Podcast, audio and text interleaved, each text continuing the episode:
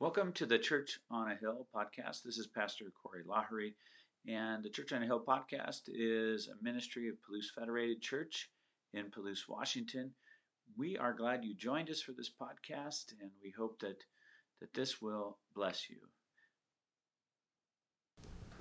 We are going to be in the tiny book of Jude in the New Testament. It's easy enough to find.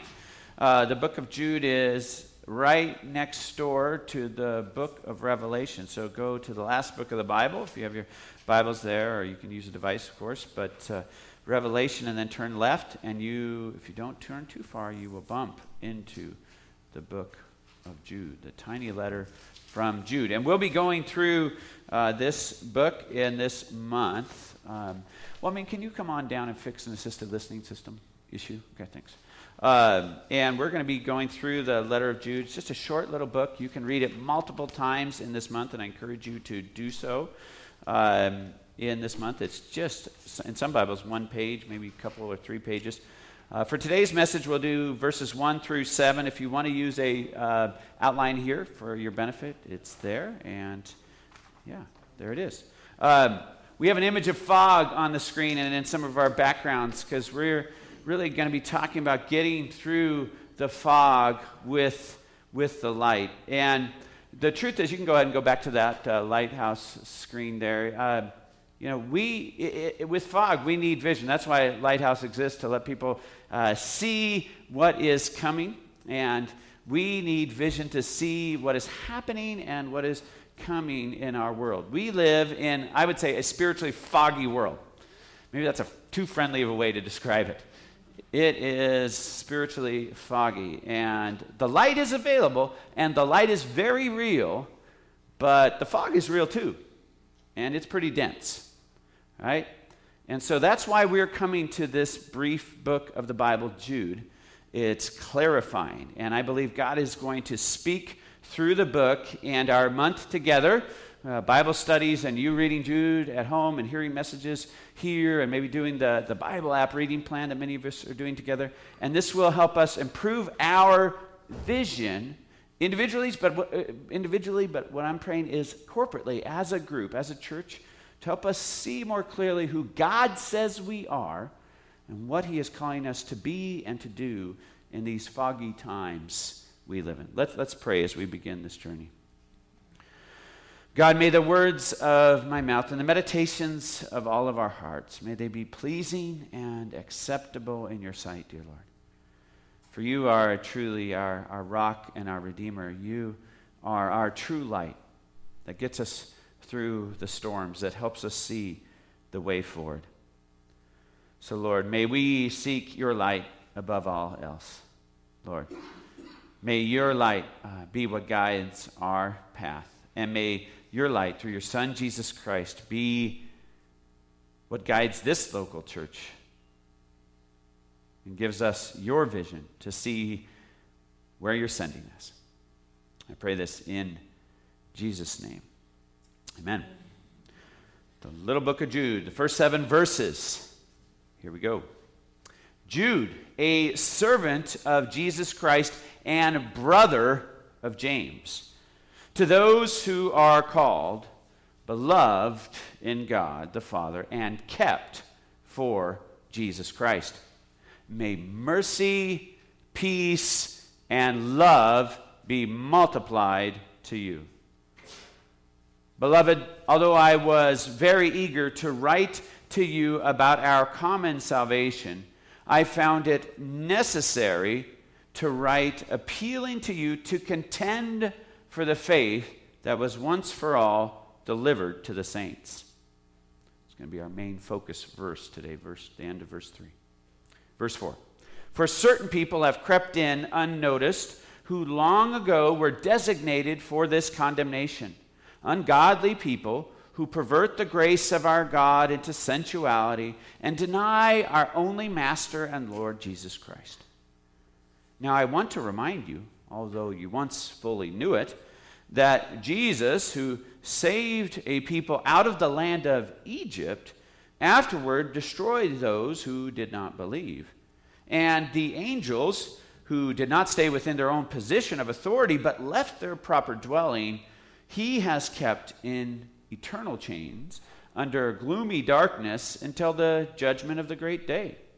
Just as Sodom and Gomorrah and the surrounding series, or cities, excuse me, which likewise indulged in sexual immorality and pursued unnatural desire, serve as an example by undergoing a punishment of eternal fire. Well, thanks be to God for his word. We are going to uh, be hearing more from Jude as we go, but the, the goal for this series is to, to come out of the fog and to get clear, clear vision from God. And I, I want to share with you one of my pet peeves uh, on a deeply foggy day uh, when I am driving uh, bus. Uh, fog is not our friend on the roads, as we all know. And one of my pet peeves is when you're driving along, particularly you know, when you can, you know, one of those days where you can barely see the edges of the road, let alone that far in front of you.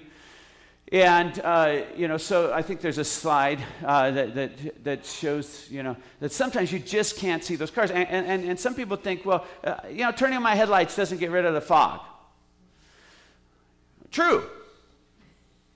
But then other people can't see you.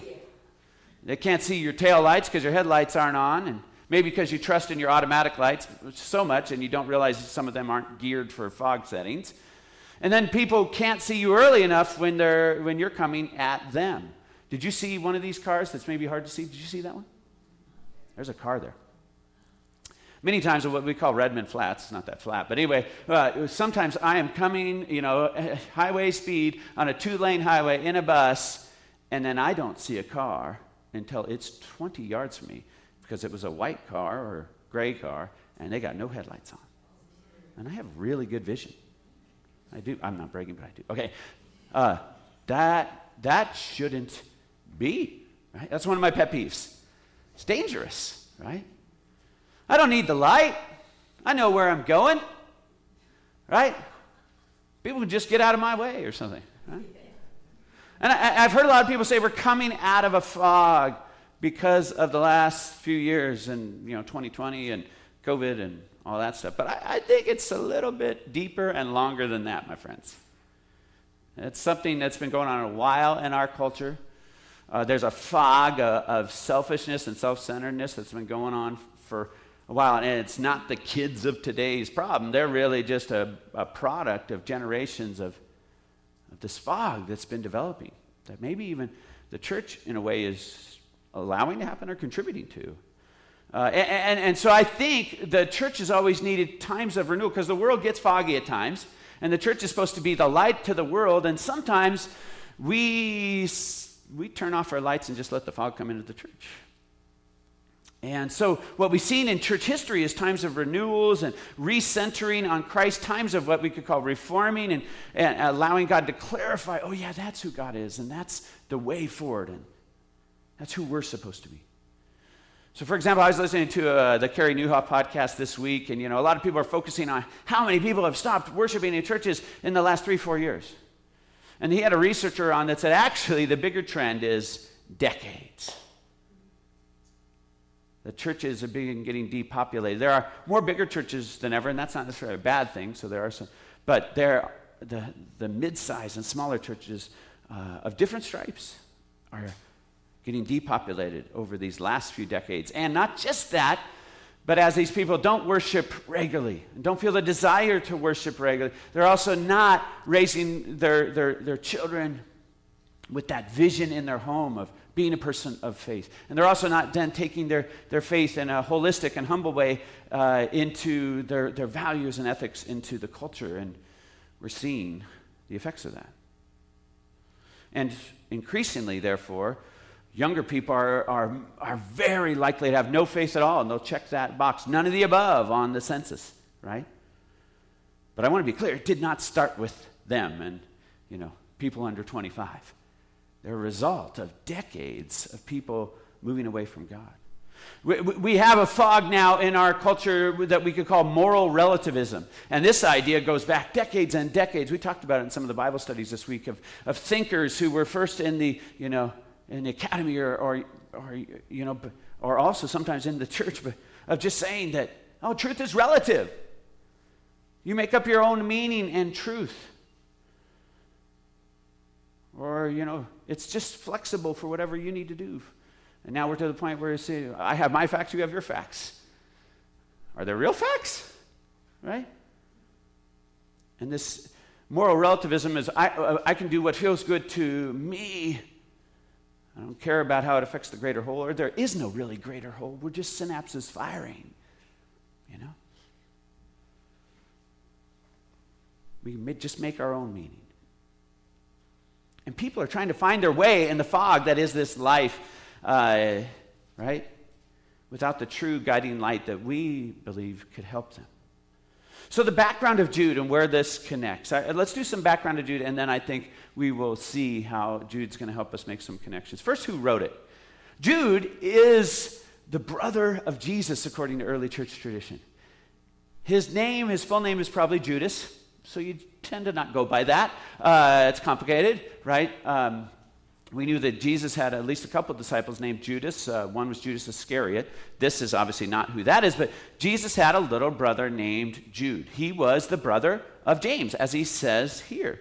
He, notice he doesn't call himself a brother of Jesus, and we think that is out of humility because it's more important to call Jesus his master. So he says, I'm a servant of Jesus, or doulos, there is the Greek word. I'm a slave to Jesus. Yeah, I'm a brother of James. James, the James he's referring to, because there's more than one James in the early church, the James he's referring to is one of the key early leaders of the Christian movement and a brother of Jesus.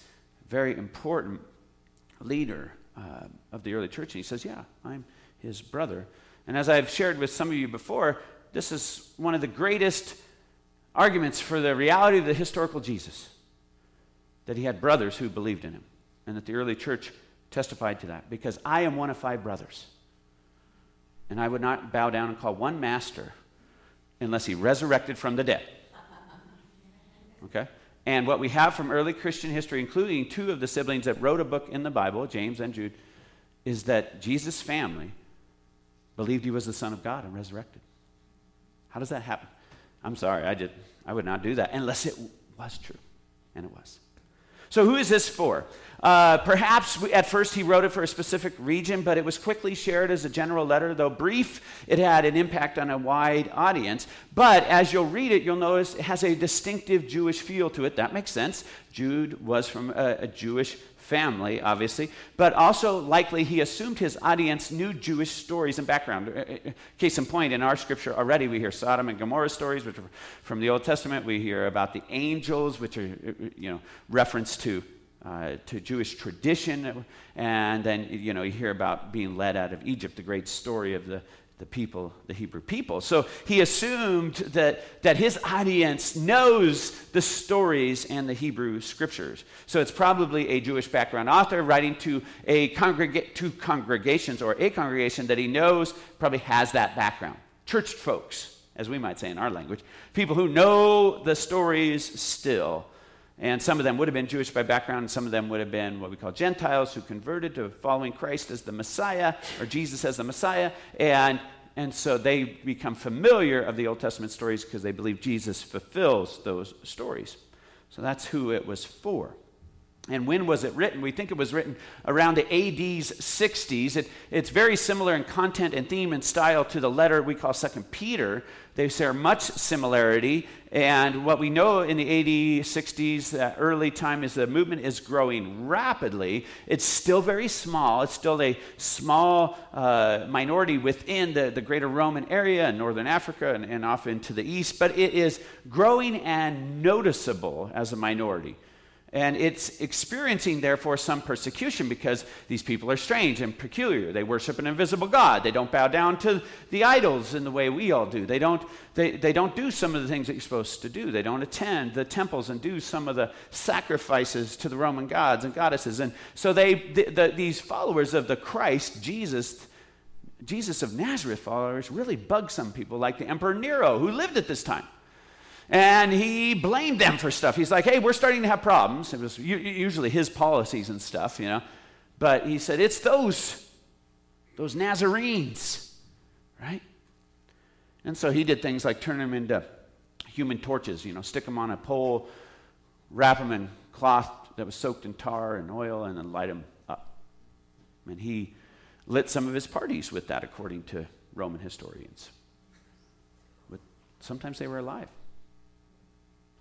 So that we, we know that it was written around this time and, and, and that Christians were being persecuted. Not everybody was facing that, but, uh, but they were, it was a growing movement that if you joined it, you were joining it because you believed in it, it was serious, it was real. You, you weren't joining some book of the month club that was easy to join. You were joining a group that, you know, sometimes the Roman emperor lights us up as human torches. And yet it spread. The message spread because it was real and it was changing people's lives. And they were becoming encouraged and they knew they had meaning and purpose and they were loved by God. Beloved, he calls them, right? Why would you join a movement that could end up in your death? Because the faith of our fathers and mothers before us was real. They knew it was a real relationship with God. So it was written around that time when the persecutions were starting.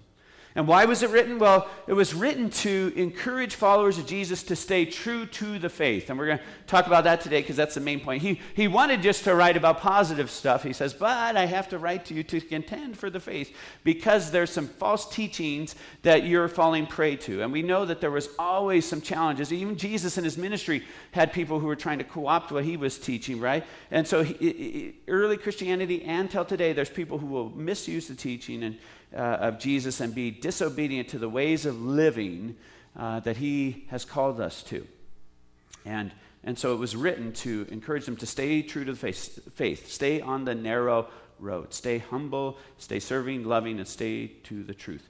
So, in that way, it can help us today because we need to stay true to the true Christian faith. So, in a nutshell, we have similar needs as the original audience. We have the constant temptation to allow our faith in Christ to be hijacked for other purposes, whether it's to turn uh, our faith in Christ into some sugary, sweet self help movement, right? Or turn it into some uh, political movement. We are constantly tempted to, to turn it into something that is less than the kingdom of God, the King of Kings, the Messiah who changes lives for us to live in His new way now and for eternity, right? So we, we have a, some similar temptations. And it's written because, because it wasn't the bad guys outside the church that were screwing up the church, as some Christians like to think all the time.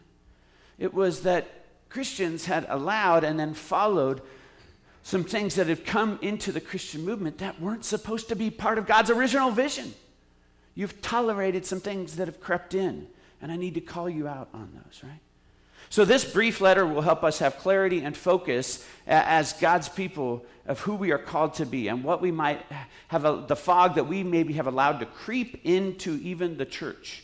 And so, by looking at Jude's concise message and the, the examples that he will bring up from Judaism and from the scriptures, um, I believe we will see a vision for us in our future, uh, informed by the God of ages past and who he's always been. The God of ages past who knows our present and our future, right?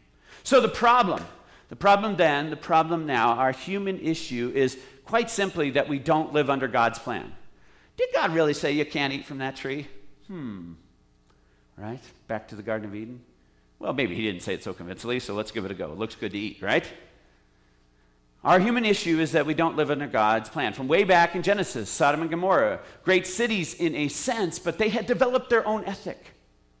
Their own ethic of how you can use the human body and relationships. And they therefore treated visitors to their town very inhospitably and used visitors to their town for their own physical needs and desires, right? They developed their own ethics about their bodies and their relationships, and they became people who were just pleasure enjoyers and pleasure producers. Does that sound familiar? My body is a wonderland, as one song says, or your body is wonderland. I forget the lyric, but it's something like that. It's just, it's not a, your body is made to bow down and worship God. Yeah, can your body feel pleasure? But, of course, but my body is just something for my pleasure. And that's, that is a thought that that we struggle with as a human being. It's so much, our bodies are so much more than that. But we get off the path and we get misdirected. We get off the narrow path. We get misdirected. We use our, our freedom that we have in Christ, but we use it wrongly. And we say, I have freedom to use my body how I want, right? And I'm sure they said something similar in Sodom and Gomorrah. And the angels who were created with freedom freedom to worship God. God created these beautiful beings to worship Him. But He created them with freedom because He's not a, a God, though He's authoritative. He doesn't dictate love because that's not love, right? And so, even the angels, they used their freedom to do what felt good to them. And they fell, and right? It's not good. And they were guided, those people in Sodom and Gomorrah, or the angels, guided by their selfish passions. And, and that is some of the fog that our world lives in. We have substituted truth that's revealed from God, the clarity of who we should be and where we should go and how we should act towards one another. We've substituted and said the truth now is selfish passion. I know something to be true because I have felt it, or it will make me happy, or it makes me content. I just want my kids to be happy, is how it comes out in parenting. One of the dumbest parenting philosophies possible. Right? Who knows what will make them happy? Eating terribly, having abusive relationships that make them happy. You don't, sometimes being a parent, you have to say, I don't want you to be happy in your terms. This is not healthy. You see, Paul writes about it in 1 Corinthians 10 23. He says it this way Two believers who are struggling in Corinth with these worldly type of issues, with the fog of Corinth coming into the church, and he says, All things are lawful, but not all things are helpful. All things are lawful, but not all things build up, Paul says. Okay, you got freedom. Christ has set you free, free indeed. And in our land, we have religious freedom. Think how you want, right? But not everything's good for you. And yeah, there's a smorgasbord of things out there that you can do with your body or you can believe things with your mind, but they're not all good for you. And so, the problem is that they can even creep inside the Christian movement, right? The idea is don't stay out there. They can come inside and they can twist our freely forgiven uh, forgiveness of Christ that we have and uh, we can say, as others have said in, uh, wrongly in the past, well, he has forgiven me and I'm a sinner anyway, so what's the big deal if I sin some more? Right? And before you know it, we can be tolerating, tolerating or justifying, of course, the sin that we do. We always hate the sin out there that we don't struggle with. But before you know it, we're, we're using our freedom just as an excuse. The freedom God gives us as an excuse to do whatever we want as Christians because he's going to forgive us anyway. But Paul says, don't do that. In Galatians 5:1, he says, "For freedom Christ has set us free. For freedom Christ has set us free." Galatians 5:1. And then he says, "Stand firm, therefore, and do not submit again to a yoke of slavery." I don't know a lot of kids who grow up and I say, "What do you want to be when you grow up?" I want to be a slave, right? I want but what we don't realize is when we use our God given freedom in Christ, but then we don't use it as freedom to fight against temptations in our life, to fight against injustices that we get involved in, to fight against uh, brokenness and unreconciled relationships we have in our life. When we don't use our freedom for what actually builds us up, we will inevitably become slaves to something of our passions that tears us down. And the fog tells us, no, that's not actually true. But it is true. The fog says, well, we're all just sinners. You can't really help it. And even inside the Christian movement, we say that a lot. Instead of saying, but he set us free so that we can fight against sin and temptation, right? It's just the way it is. I'm in a battle. That's just how I am. That's just what I'm like. Yeah, for freedom, he has set you free. Don't fall again into a yoke of slavery. F- use the freedom he's given to fight against the problem, not to tolerate it. So we have hope, though, right? It's not just the problem. Let's go to hope. Hope's important.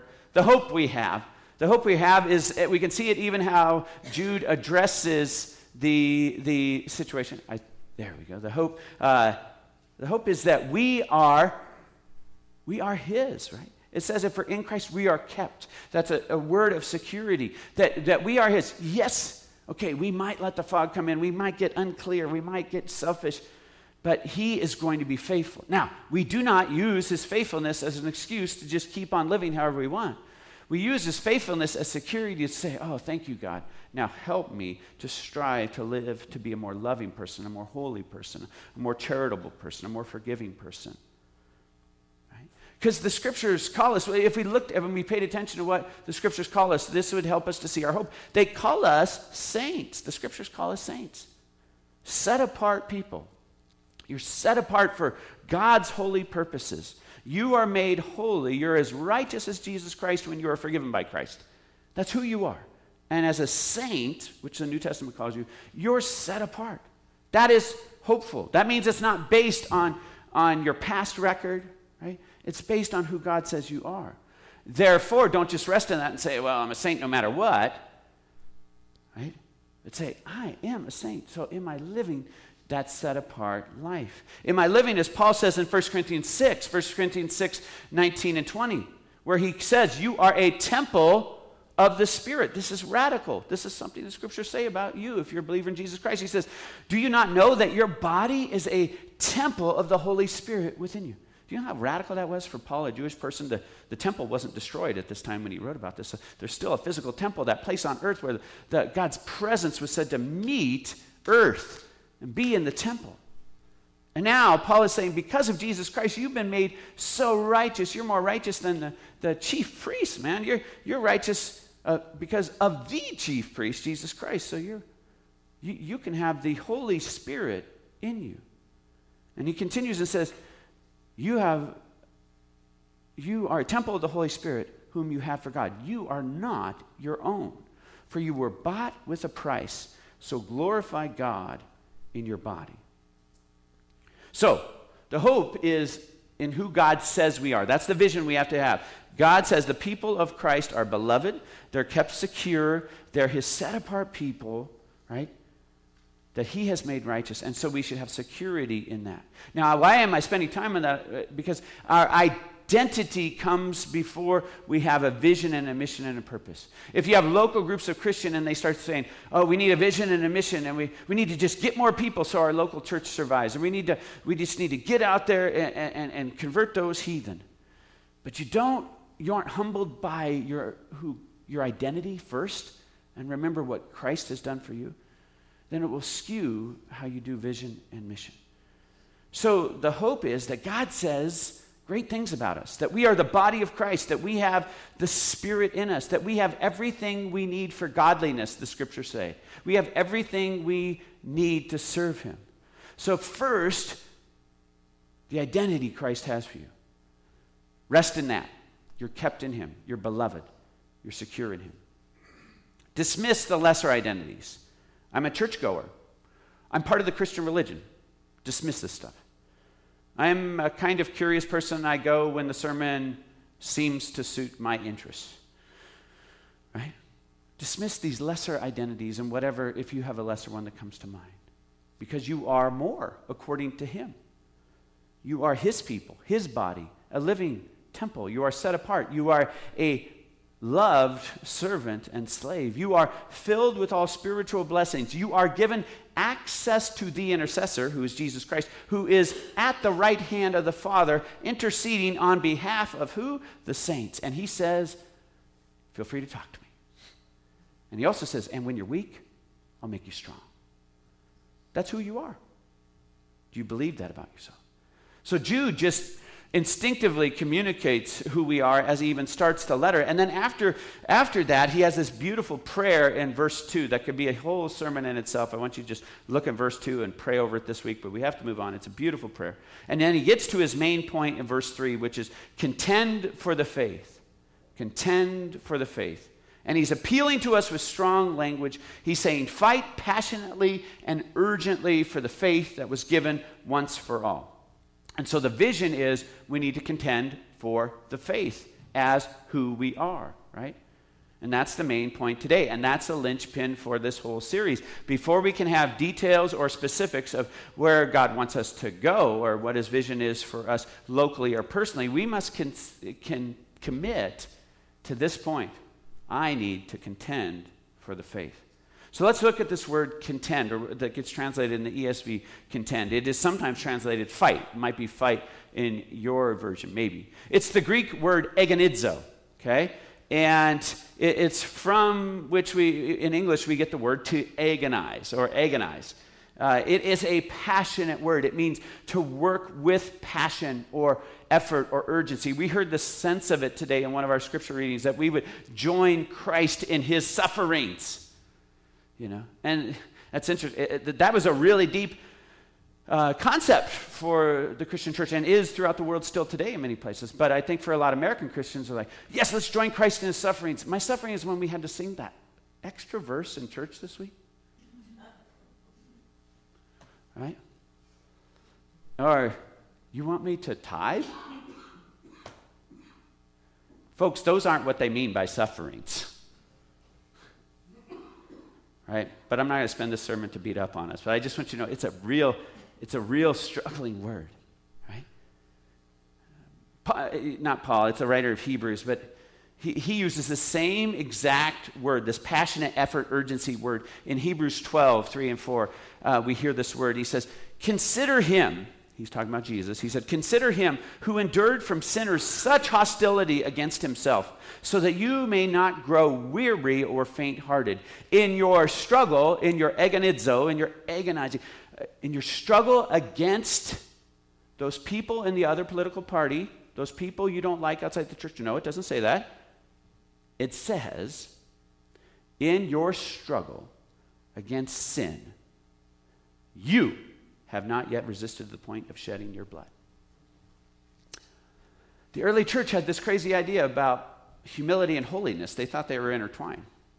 And they, they thought that they could be most effective in sharing about Jesus and in doing justice out in the world if they took care of home base and took the log out of their own eye. I wonder where they got this idea. And, and they thought that humility and holiness and using the freedom that they'd given in Christ to fight the struggle in here first. And they didn't go out there and fight the struggle out there first. They fought here and they, they wrestled against the powers and principalities that came against their heart first before they ever went out and had a vision for the world. They, they took care of home base first. They worshiped passionately together first. They prayed passionately together first. They confessed their sins to one another right? They prayed to one another. They, they, they grew first, and then as they, they knew they were struggling against sin and they, they were being humbled, then God had, could prepare them to go out and be a servant in the world, right? They wrestled with the struggles they had first. That word gets translated elsewhere in the Bible as wrestling. Of course, that's my, uh, one of my heart languages growing up a wrestler, but, you know, Christian faith should have some struggle, some wrestling to it. In here. In here. I don't know, some of you have been wrestlers before, or, or some other really physical sport, combat sport. Yeah, the deal was I could train for wrestling for months beforehand. I, was, I ran cross country in order to get in shape for wrestling. I'd lift weights in the summertime and in, in the fall, and then wrestling season would come, and I'd want to be in shape. And then you'd have a two hour practice, of which a lot of it is wrestling, right? And then you would go to the shower afterwards and you would try to reach your head, and you couldn't. Or the next day you would try to scratch your back, and you couldn't. And sometimes you would feel a small muscle somewhere in your body and say, I didn't know that I had that muscle. Why is that with wrestling, right? It's because it's a whole body effort and struggle. And that is the word that, that gets, that gets communicated here. You're using every bit of your body in this combat against another. And in our faith, have we really struggled to the point of shedding our blood? The author of Hebrews says, pretty confidently, no, you haven't, most of you. Do you really struggle against sin? If, if your faith has, I'm not saying we don't get comfort from our faith, we do. But the power of being a witness is somebody who, who God struggle helps us struggle to be humble, to be holy. And when those two are together, they're powerful.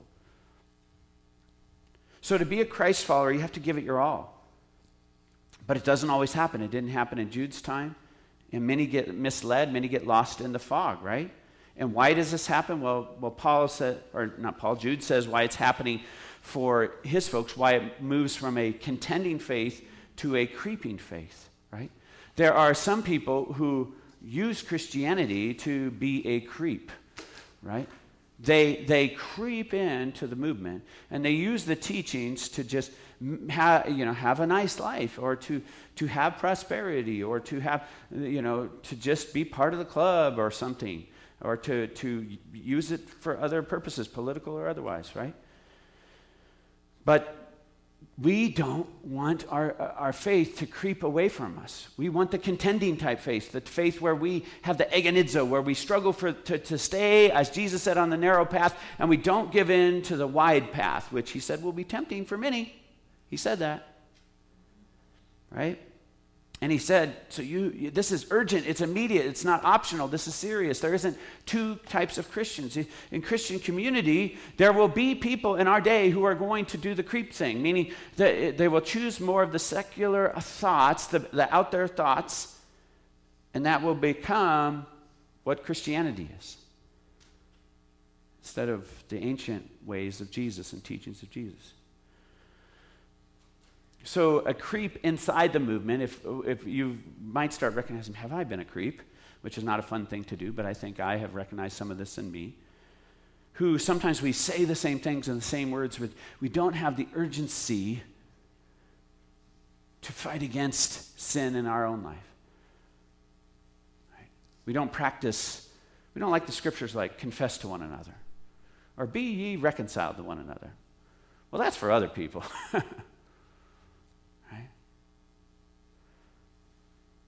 We don't pray. We find ourselves not praying passionate prayers for holiness for our own lives and, and, and, and just for, the, for others, for those in pain and those hurting. We find that we just don't fight against the temptations anymore. We just give in to them, whether it's overeating or gossip or lust or, or uh, you know, just cynicism. everybody's cynical in our culture. Everybody overeats. Everybody gossips. Everybody. That's creepy to think like that as a Christian. I'm not trying to teach a legalism here. That's not what I'm doing. Because that's one of the twisting arguments the devil says. Well, if you do what Pastor Corey says, you're just being a legalist here.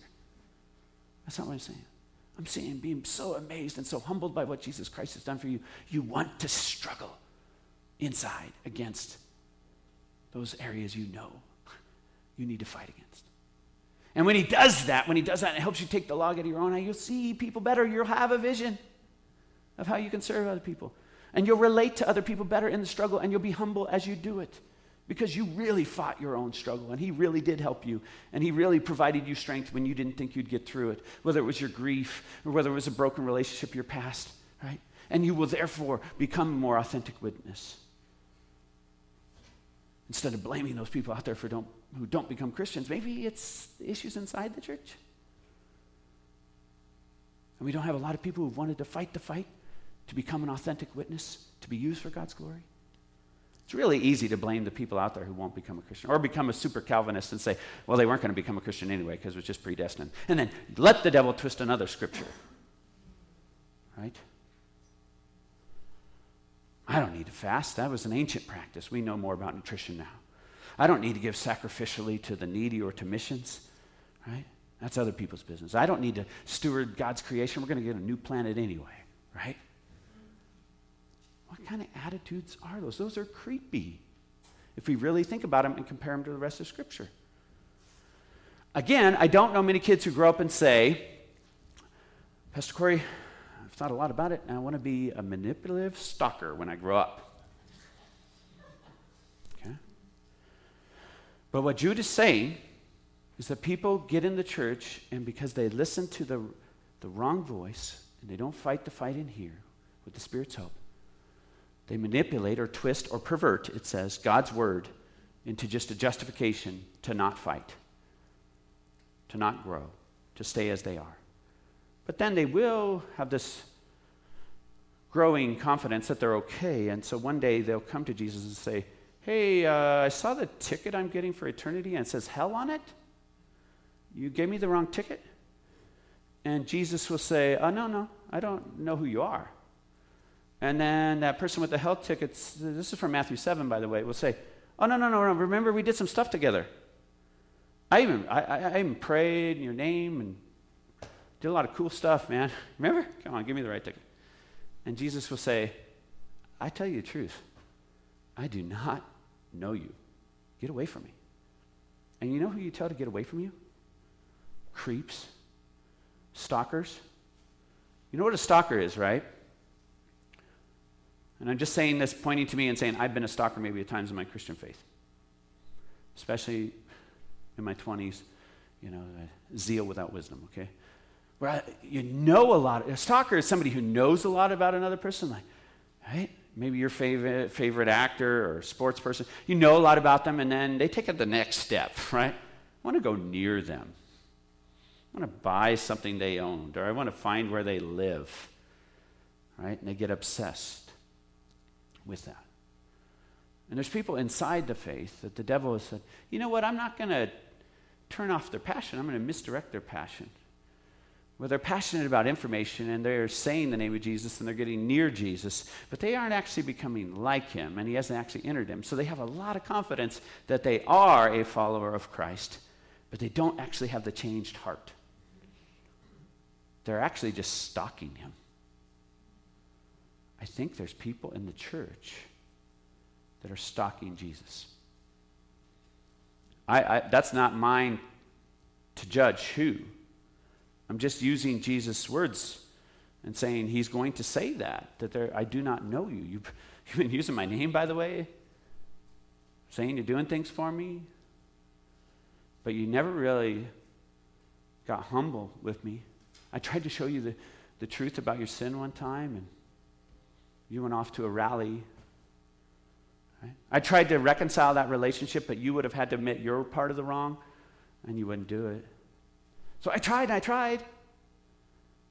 Yeah, but the person you become, I, I, don't, I don't know that as one of my followers. The urgency to pursue godliness, holiness, service, and witness because it glorifies Him, right? There's too much of Christianity that is about self help or even attending our Bible studies because it just feels good for us. You don't attend Bible studies for yourself, you attend for the glory of God. And yes, He gives it for your good. But you're always thinking, God, how can this reshape and reform me? Right? And, you, and you want to be somebody like Jude who says, I'm a slave, a doulos for Jesus. So, super fun message today. But anyway, we're, we're rejecting false hopes and false gospels.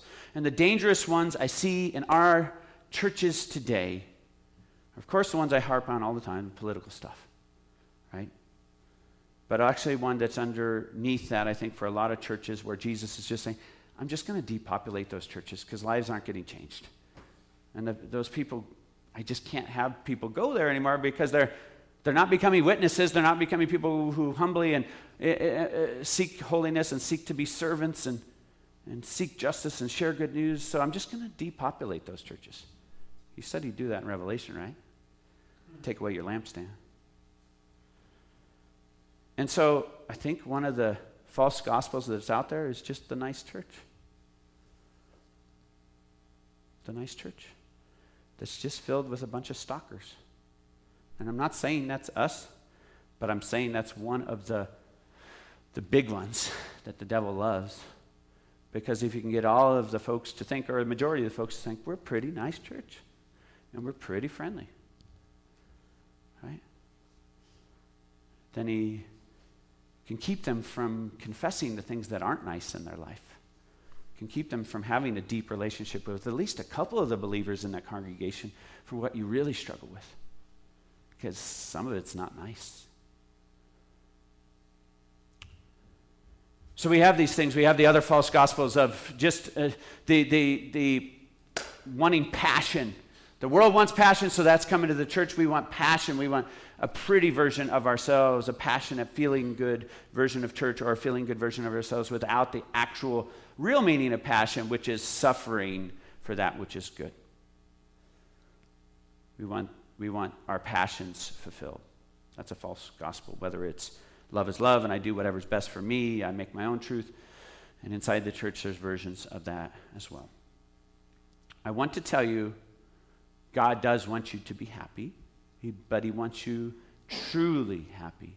And that's a deeper happiness than the, the passions and the pleasures of just our flesh.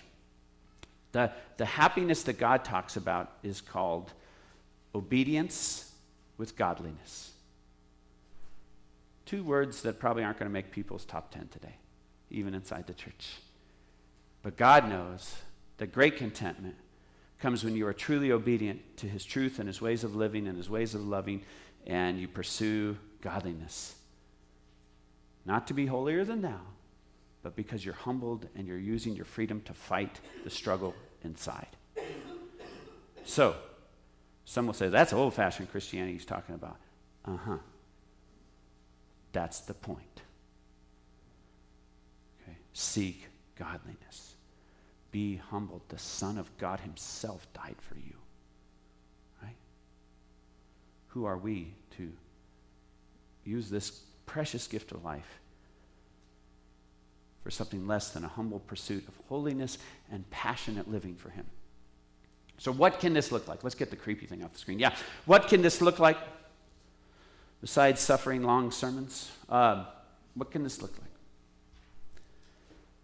It looks like intention and passion. Intention and passion that daily we see our lives as surrender. Waking up and daily recognizing this is a day that I can serve God. There may be something I don't like to do. There may be an idea or an issue in me that I don't like, and I will need to deal with it. It looks like learning, as we do in Bible studies, which is great, but to learn and become deeply learning people, growing people who learn about the Word, but also let the Word ask questions of us so that we can become more obedient to the, to the truths of Jesus and see where we fall off the way. Where we can become more obedient to what we call boundaries. That some things are just not good for us and they should stay out of our lives and our relationships. Some things we shouldn't see and watch. Some things we shouldn't participate in. I, I, really like boundaries. That's another bus thing I learned this week. Is Wah Ming's bus hurtled at me at highway speed, and I hurtled towards him at highway speed. You know what Wah Ming did to me? Well, your bus did it, Wah Ming. He threw a big old rock at my windshield. The tire did, and it came fast, and it hit hard. And I said, "Thanks be to God for the boundary called the windshield." Right? Because there are things that come at you that are not your fault that you can't see coming. That frankly, you can't stop unless you had a boundary beforehand. Unless you had fought the fight and said, I just don't do that. I don't, I don't cross that line. I don't, you know, I don't build a windshield out of jello, which would be a really weird thing, right? And that's what a lot of the fog is in our church, is just wishy washy. Right? We need healthy boundaries. What, what is good for me and my house? And that comes again from that humble holiness. Jesus said in his, some of his last marching orders, Matthew 28, teach them to obey. And if you're going to be a student, you have to be humble. If you're going to be a follower of Jesus, you have to obey. And you have to, therefore, obey his teachings to care wholly for your whole life. Right? And then you have to care for others' whole lives as well their physical, emotional, mental, spiritual needs. And guess what? It's right there in the scriptures. The one another's, they're called.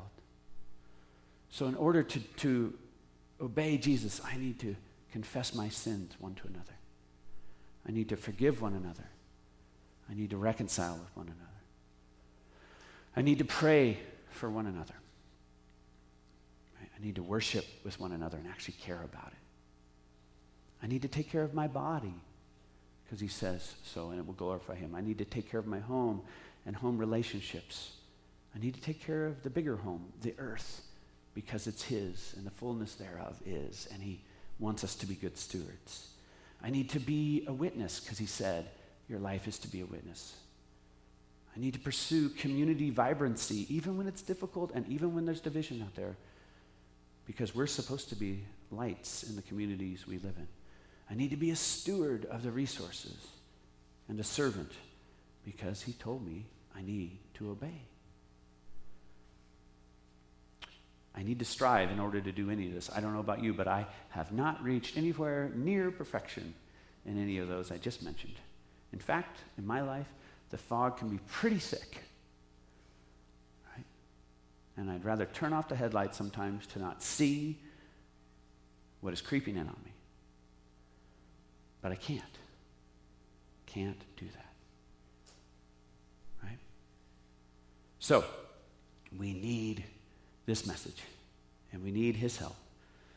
And we can rest again in that we are His beloved. Whatever anxiety comes up because you think of doing some of these things in your faith that you haven't done before, and you'd say that would be a real struggle, quickly say to that thought, Amen. And that's the point. If my faith does not have an agonizo in it, a struggle in it, then what kind of faith do I actually have? Oh Lord God, I pray that you would help us to rest in what you had said there that we are beloved, that we are kept in you, and that our security is in you. I pray also that you would humble us, that we would start this vision series, Lord, with, with the sense that we are your servants. We exist to glorify you forever, and in that we will find our enjoyment and our deepest contentment. Help us, O oh Lord. In this month long journey, for any of those who choose to continue, to rest in our identity of you. And then, by your Spirit, help us to, to fight the fight, the good fight so that we can be servants who glorify you with our whole lives. And so that somehow, Lord, you could use us to shine your light through the fog, the dangerous fog that is this world, that others may see and turn to you and give you glory. I pray this in Jesus' name. Amen.